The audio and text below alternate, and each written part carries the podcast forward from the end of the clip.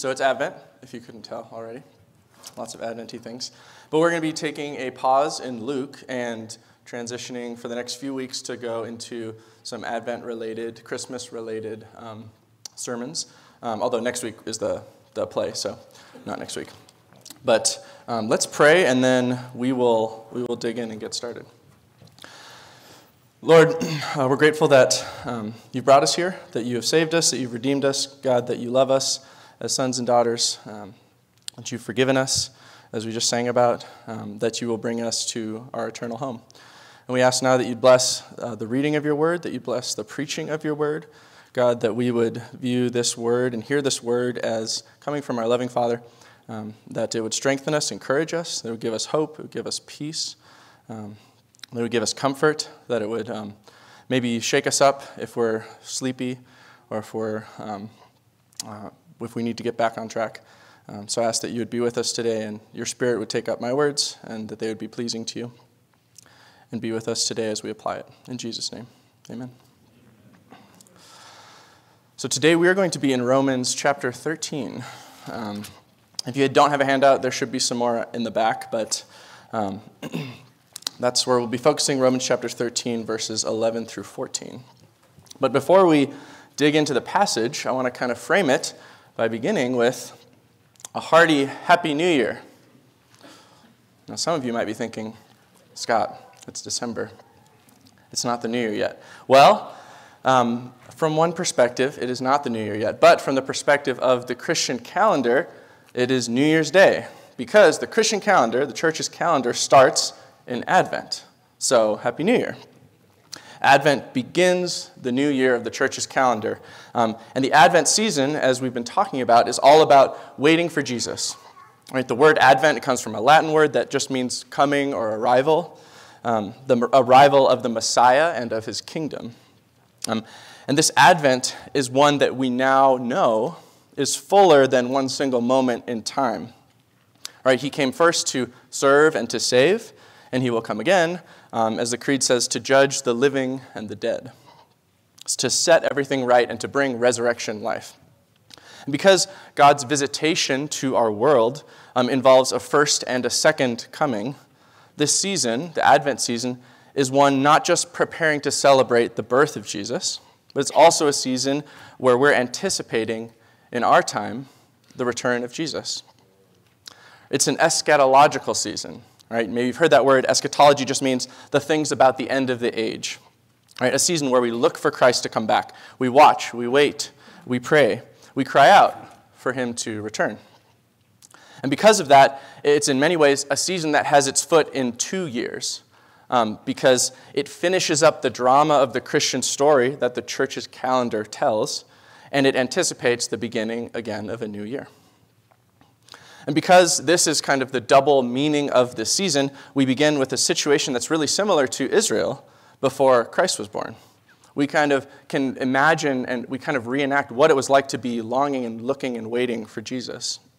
Right? There's, there's darkness, right? Just like with Israel. And Advent begins in darkness. Things aren't the way they're supposed to be. Newsflash. But like Israel, we have God's promises. And at, at any moment, God could act. He can do something.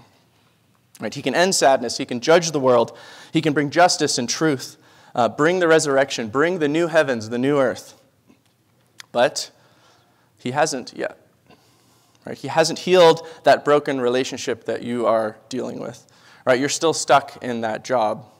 You still suffer from that illness. You're still wrestling with the same problems. Death still happens.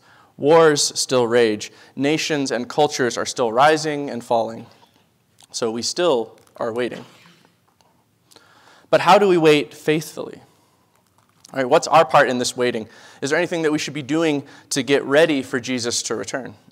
Is there any way that we can use and embrace this season to focus our attention on Jesus' coming? In our passage today in Romans, um, we're in the last major section of Romans, and Paul here is giving encouragement to Christians as they're waiting for Jesus. All right, and it's a great place to take our cue at the beginning of Advent. So, where we're going to touch down in Romans, in Romans chapter 13, Paul has just finished uh, in the book his kind of sweeping overview of the story of the gospel. And he's transitioned in this last part to give a vision of life for people who've received grace. The question is given what God has done in the world and for us, how should we live? How should we live our lives? And Paul here focuses on the nearness and the urgency of the return of Jesus and how the return of Jesus should motivate us in the way that we live today. So let's look at the passage. It's, again, Romans chapter 13, verses 11 through 14. He writes, Besides this, you know the time, that the hour has come for you to wake from sleep. For salvation is nearer to us now than when we first believed. The night is far gone, the day is at hand. So then, let us cast off the works of darkness and put on the armor of light. Let us walk properly as in the daytime, not in orgies and drunkenness, not in sexual immorality and sensuality, not in quarreling and jealousy, but put on the Lord Jesus Christ and make no provision for the flesh to gratify its desires. The word of the Lord. So, Paul begins by reminding him what time it is. All right, it's very important to know what time it is because there's a time for everything, as we read in Ecclesiastes. The, the hour is coming for something great to happen, right?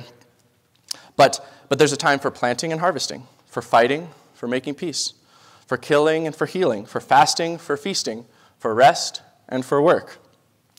Um, if you have or have had young kids, you know that um, you're constantly reminding them what time it is, especially as it relates to sleep. Um, rough night last night, so it's on my mind, but um, you know that um, you're, how many times have you told them, like, it's not time to get up, it's time for sleep, right? You're desperately trying to get them to realize and embrace and embody what time it is, all right? Um, it's very important for them to know what time it is, otherwise, you have a very bad night. Um, but Paul says, Paul says to the Roman Christians, you already know what time it is. It's the time of this final period of history where something is about to happen. Something, something amazing is about to happen. He doesn't, you know, reminding them we're, we're a small part of something that is much bigger than each one of us, right? Like hobbits in the Shire. We need to be reminded that there is, there's a great good and evil that's beyond what we realize in our comfortable little hobbit holes. The first word, Paul says, is that salvation is drawing near. Right? The dawn is breaking, the night is fleeing. Paul's first word is a word of encouragement and promise that Jesus is coming. Um, the image of this breaking of a, a new day, the, the, dawn of a new day, is one that the Bible uses over and over again. Um, the first light of morning um, in the world that we see is this breaking open of a new day. It's a, it's a symbol of new life, right? It's a symbol um, in the Bible of the coming of God's righteousness. Right? Um, it's a symbol of the, the morning of Jesus' resurrection when we see Mary kind of quietly, sorrowfully approaching the tomb, but then it's empty. Right? This is, this is the dawn that echoes the light of creation in the first verses of Genesis when God says, Let there be light, when he speaks life into this formless and void world. Right? Paul says that um, from a historical perspective, from perspective of what God is doing in the world, it's like the sun is just below the ridge and it, it's threatening to break out at any moment. You can see the, the, line of light along the, along the ridge of the mountains. We have a great, we live in a great place to have an ability to see that and have a perspective on that, right? Or maybe, um, especially nowadays, if you live in a certain parts of the valley, um, it's like you're, you know the light is out, but you're, you're sort of wrapped in fog. And you know that the fog's going to clear, probably. Some days it doesn't. Um, but you're just waiting on that kind of cold, frosty morning for the sun to, to break the fog open and see the blue skies and the sun. That's what Paul says is that's where we're at right now, right? And he says, the hour's come to wake up from our sleep. It's time to wake up, right? The hour draws near every moment. And for some of you, that's the first call that this, this passage is giving to you, is to wake up. Right? You're late for work. It's a big day. Your flight leaves early, and you didn't pack last night because you thought you could wake up early and pack before you left, but you slept through your alarm, and so it's time to get going, right? Right, there's this, this, that's the urgency here. Um, and so many of Jesus' parables and his teachings have this same sense of urgency. And we've been reading some of those uh, in Luke. This call to, to not slack and not delay, right? To not assume that, oh, he's not coming or the, ma- you know, the master of the house isn't coming back. We can ignore the dawn for now, right? We can hit the snooze button and it'll be okay. Right? Is your, is your picture of what it means to follow Jesus, to follow him and live as a Christian, infused with that kind of urgency and that kind of vigilance?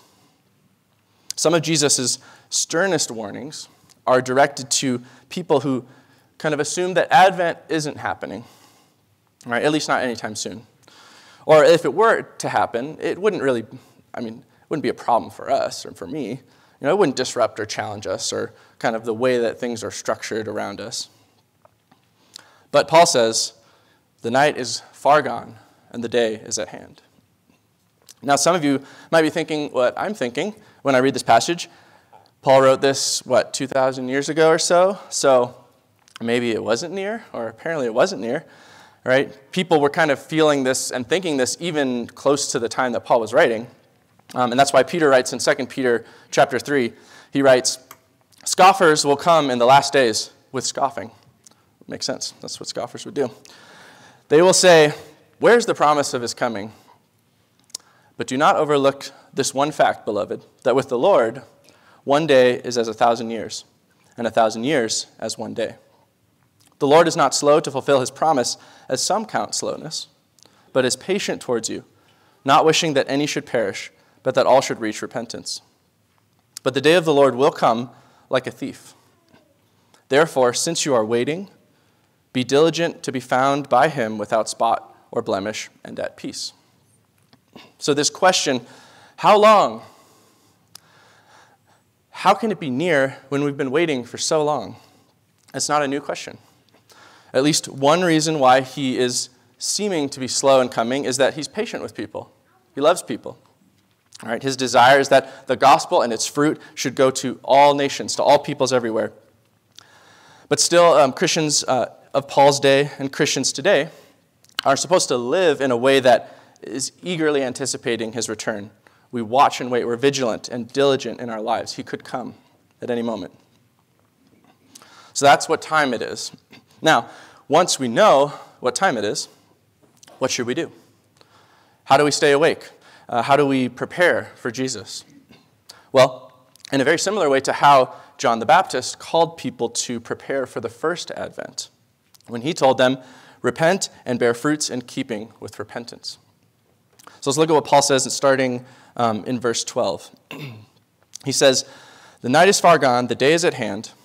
So then let us cast off the works of darkness and put on the armor of light. Let us walk properly as in the daytime, not in orgies and drunkenness, not in sexual immorality and sensuality, not in quarreling and jealousy, but put on the Lord Jesus Christ and make no provision for the flesh to gratify its desires. So, though the day is in one sense not quite here yet, and the night hasn't fully broken, we should live as though it is already day because we are, in a sense, time travelers. Just go with me on that. Um, we are representatives of this future day, right? We've been brought into the light. God has shown us the light of the future of his kingdom. And we now should live in God's ways and not in the ways of the night. Um, a very similar passage, uh, 1 Thessalonians 5, Paul makes this a uh, really similar, a lot of similar points, and he makes this much more clear. He says, You are all children of the light, children of the day.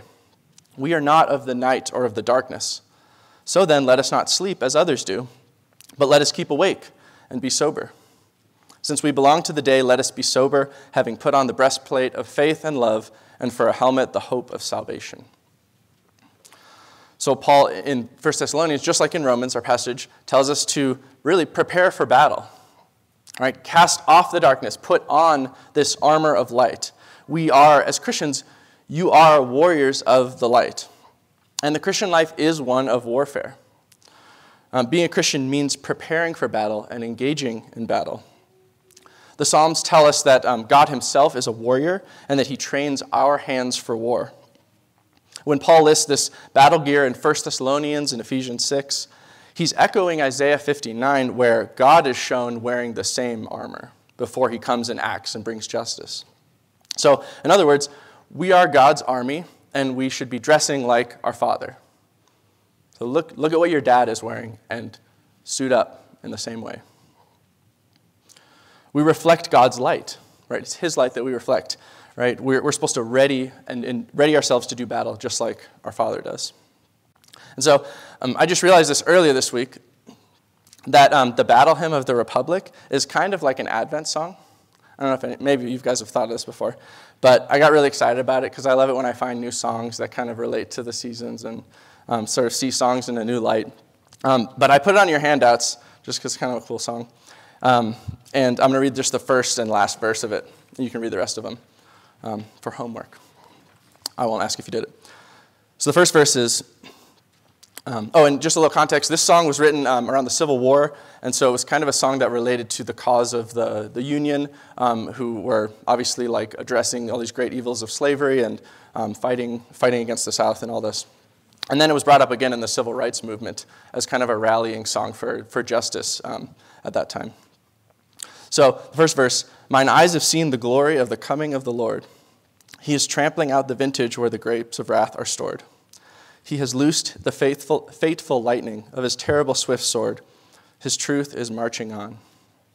All right, so very strong second coming um, notes there. But then look at the last verse. In the beauty of the lilies, Christ was born across the sea, with a glory in his bosom that transfigures you and me. As he died to make men holy, let us die to make men free, while God is marching on. So, this picture of transformation, of holiness, right? The battle readiness, it captures a really crucial element of what should be our understanding of who we are, what our lives are about as Christians, how we should think, how we should live um, our mission. Right?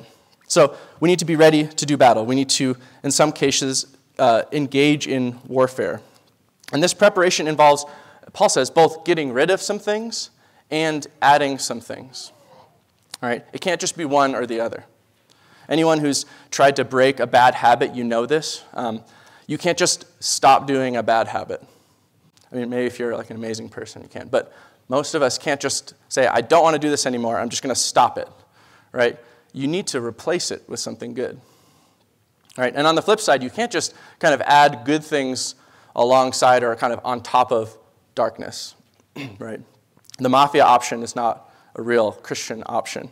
Um, if any of you seen the, the first Godfather movie, you may remember this part, but um, the final act, it cuts between scenes of the kind of the mafia boss, the Godfather, he's baptizing his son, and then it's like juxtaposed with scenes of his henchmen carrying out these hit jobs on all of his enemies. Right? That doesn't work, okay? You can't just add, you can't add the armor of light on top of the life of darkness. It, it won't fit. So, first, we cast off darkness. Right? A soldier that's overwhelmed by sin or, or, or worse, a, cap- a captive of the enemy isn't ready to fight. All right? There's a purpose to your healing and your, your patterns in your life of killing sin, putting to death your old man. It makes you ready for your calling, for your purpose. All right, if, if we're consumed with, with lust, um, if we're overcome with, Paul says, drunkenness, whether alcohol or weed or music or television or political obsessions or anything else that compromises our judgment and our focus, we're ineffective at best. And at worst, Paul says we're actually in grave danger. Paul lists um, here uh, really sensual sins, kind of the partying and drunkenness, and then sins of anger, fighting, and jealousy and envy. Right? These are all these kind of passionate sins, sins of sort of losing control, of hunger, insatiable hunger. And these, these leave us vulnerable and unprepared to meet Jesus, right? They destroy us, they pull us back into darkness, away from our true identity and our true belonging in the kingdom of light. In contrast to these things, the darkness that we put off, Paul says, put on the Lord Jesus Christ. So we don't just get rid of the darkness, we replace it with the light of Jesus. We're conformed to his image. We listen to what he says. Um, we live our lives after his pattern. He's our older brother, so, so we're looking to him every day to, to forge a path for us and show us how to live. All right? And before this is kind of specific about, you know, showing you exactly what to do, what to change, how to, how to do this or that, um, it's really an orientation to your entire life. All right? To be clothed with Jesus, to have your life hidden in him.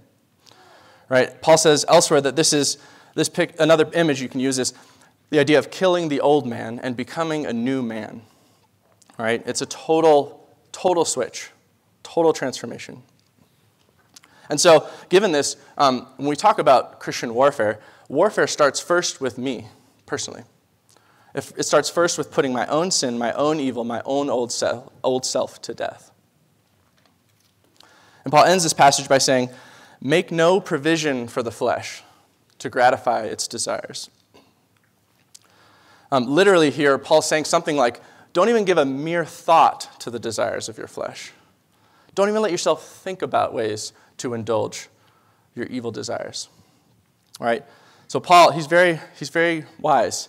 He knows that if he just says, you know, don't do this and this and this, you're like, okay, great. But he's like, hold on, I'm not sure you heard me.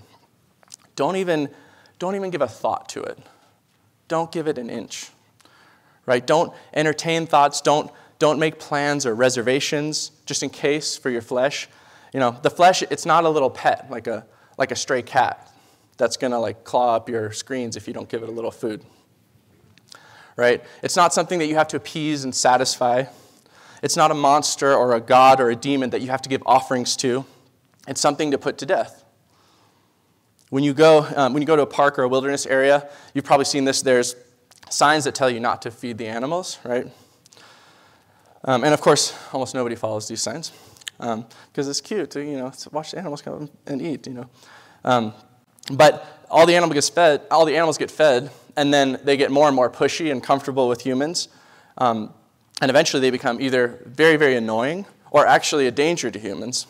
So the, the grizzly bears in Yellowstone um, and other sites like that, um, they've gotten so used to human beings that they're a genuine danger. Like people die every year, um, regardless of the grizzly bear's intentions, which you know I think they're honorable, honorable for the record.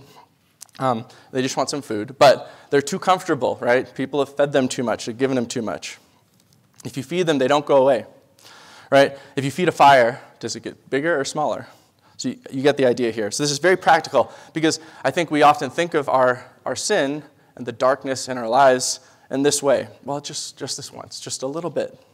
You know, I don't want to be too extreme, right? I don't want to be religious.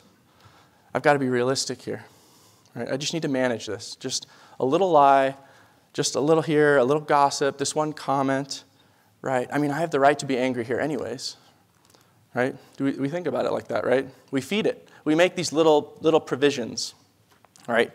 We think about it and it grows.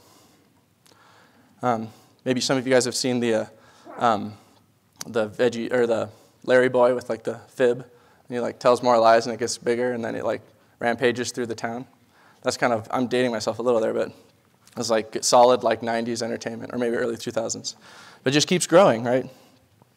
And even if we don't make provisions for our own flesh, do we make provisions for others' flesh? Right? Oh, he's just, he's just sowing his wild oats. Right? She'll grow out of it. Right? But sin never gets less hungry. So Paul says, don't give it an inch. Right? Don't make any provisions for it. It's not a pet, it's an enemy. So, what are your pet sins? What are your little vices? Um, as you kind of nurse them along, um, keeping them around just in case. Are you ready for Christ to return? So, a great example of this um, struggle is the life of uh, St. Augustine, or St. Augustine. Um, he's one of the most influential theologians and pastors in really the history of Christianity. Um, he's a pivotal figure in the development of the doctrine of the Trinity and how we understand God's grace. Um, so, if you, even if you've never heard of him before, the way that you think and talk about Jesus and Christianity is indebted to him secretly. Um, but in his spiritual autobiography called The Confessions, he records his long journey out of sin and unbelief into confessing and giving his whole life to Jesus. And this passage in Romans plays a really pivotal part in, his, in the story of his conversion that he tells in that book. So much of Augustine's life, he's driven by um, his sexual desire and his lust. He's very promiscuous. Um, and even while he spends years kind of studying Christianity and inching closer and thinking about it, he's unwilling to give himself over to Jesus. He remembers wanting to change, but also wanting to make what Paul calls provisions for the flesh. And he writes this says, I actually begged you, God, for chastity by saying, Give me chastity and self restraint, but don't do it just yet.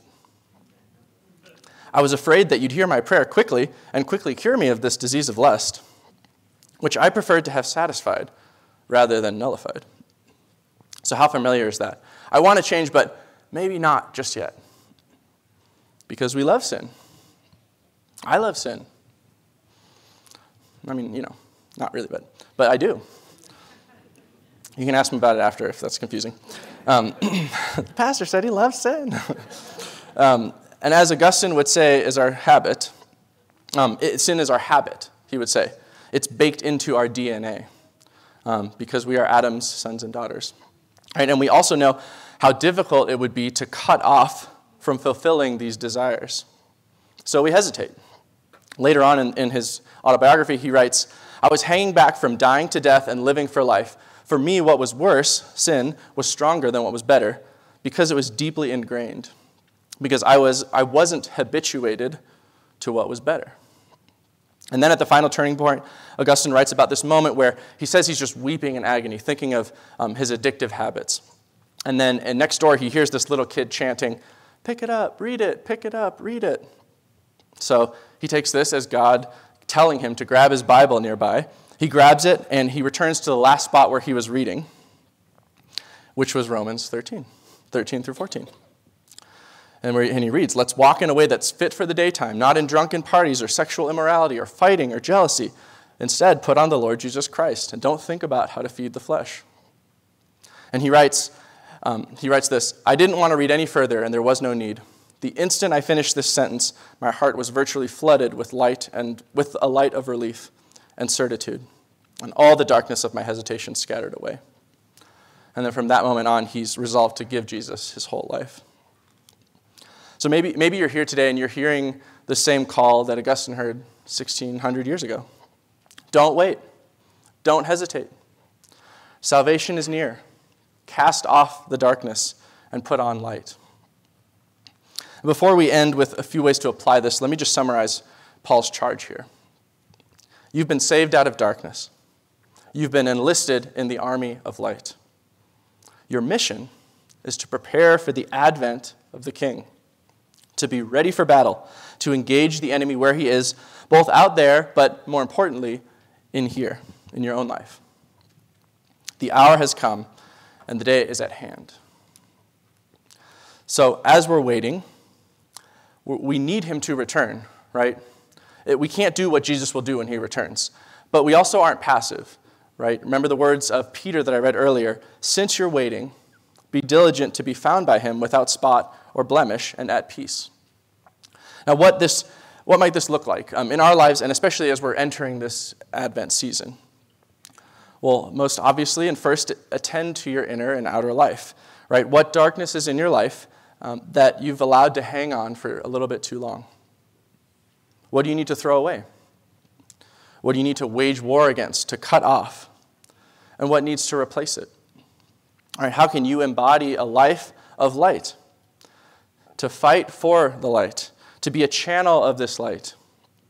And this isn't always going to be nice and easy, right? It might be painful. It might lead to less opportunities. It might trigger hostility around you. When Jesus shined a light on the world, they killed him. Okay? And this might look like speaking the truth boldly somewhere uh, that, needs, that needs to be spoken. It might mean not giving in to darkness and lies, not standing idly by while things are not right in this or that area. But it could also mean just simple acts of light bearing, encouraging someone with the truth, um, speaking upbuilding words to someone in your life who's struggling, calling someone out of darkness, and like to tell them, to, like Augustine, to leave, leave the darkness behind, come into the light. Second, um, consider taking on some tried and true practices that will help starve the flesh and feed the work of the Spirit. So, Advent is a great time to make a renewed effort to dedicate yourself to prayer, scripture, self examination. Um, so, in other words, to make some Christian New Year's resolutions. Right, it's a great time to think of how you and your family can embody this posture of waiting eh, for God to act and to take your part in His works. So, um, me personally, just throw out ideas. If you're like, I have no idea where to even begin, we have some simple ways that we kind of decorate our house to get us in tune with the season. We put little candles in the windows. We have an advent calendar we do. We do a little short family devotional once a week related to Advent um, with the Advent candles. Um, those are just some ideas, but those little things can make a really big difference, especially if you have kids. Like those really tangible things, um, they connect in a way. I mean, I remember doing Advent calendars when I was a little kid, um, and Advent candles. Those connect in a way um, that just kind of talking about it might not. Individually, um, you know, you can get up early for prayer and for reading scripture. Maybe consider an Advent devotional or a book to work through during this time. You know, one of the reasons why I wanted to do the Advent worship on Wednesday mornings is, is just one small opportunity to do this in community, to give opportunities to do this. If you're maybe like, I don't even know how to enter into this season. But find ways to do this together with other people. Um, there's so many things that, in the announcements that we've talked about, events that are coming up that can help you in that. You should also consider fasting. Now, fasting is a practice that disciplines our desires, right? It takes things that are maybe not even bad in themselves, um, though they can become bad, uh, and makes a determined effort to say, body or mind or heart, I know that you want this. But instead of just giving you what you want when you want it, I'm going to turn to God instead. All right? Fasting trains us to hunger for God more than anything else. And fasting can and it does give us strength. It, it builds the muscles and the willpower to make headway in your fight against sin. Fasting helps prepare us to receive the King when he comes. It cues us to look for his return. Right? Remember what Jesus said when he was with them? He said, My disciples aren't fasting because the bridegroom's with them. But there will come a time when they will fast um, as they wait for me.